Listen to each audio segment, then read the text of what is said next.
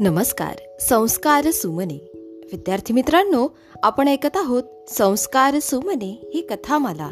या कथामालेमध्ये मी विद्या गवई नरवाडे आपल्या सर्वांचे पुन्हा एकदा हार्दिक स्वागत करते. आज चार एप्रिल दोन हजार बावीस. आपली कथा क्रमांक पाचशे आठ.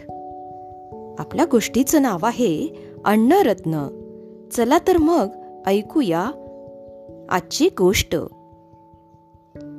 प्रभू श्रीरामचंद्र चौदा वर्षांचा वनवास संपवून अयोध्येत परत आले.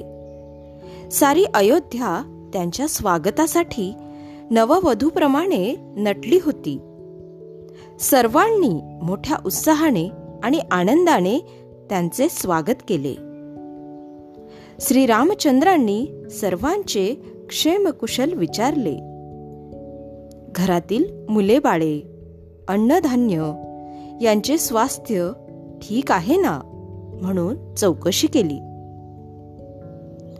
अन्नधान्याचे स्वास्थ्य विचारलेले पाहून अनेक नागरिकांना वाटले की श्रीरामचंद्रांची वनात उपासमार झाली असावी. त्यामुळे उपहास गर्भ हास्याने अन्नधान्य आम्हाला तरी भरपूर होते. म्हणून त्यांनी उत्तर दिले. श्रीमा श्रीरामाच्या नजरेतून ते छद्मी हास्य सुटले नाही. रामराज्याच्या नवीन व्यवस्थेला प्रारंभ करण्यापूर्वी श्रीरामांनी गावातील मान्यवर आणि जनसामान्यांना प्रीती भोजनाचे निमंत्रण दिले.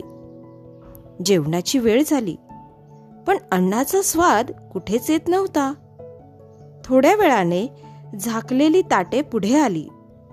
उघडून पाहतात तो त्या ताटांमध्ये हिरे माणके आणि मोती होते. श्रीरामचंद्रांनी सर्वांना भोजन करण्याची विनंती केली. प्रभू असले हे विचित्र जेवण कोण जेवेल? आम्हाला भूक लागली आहे. पोटाला अन्न पाहिजे. काही प्रतिष्ठित श्रीरामांना सांगू लागले. काय?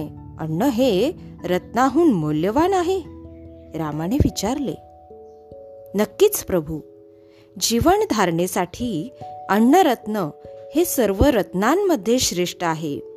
काही लोक उद्गारले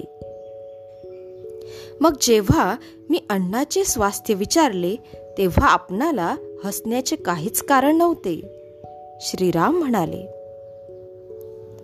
अण्णावरच घराचे स्वास्थ्य आरोग्य अवलंबून असते. विद्यार्थी मित्रांनो या ठिकाणी आपण थांबूया.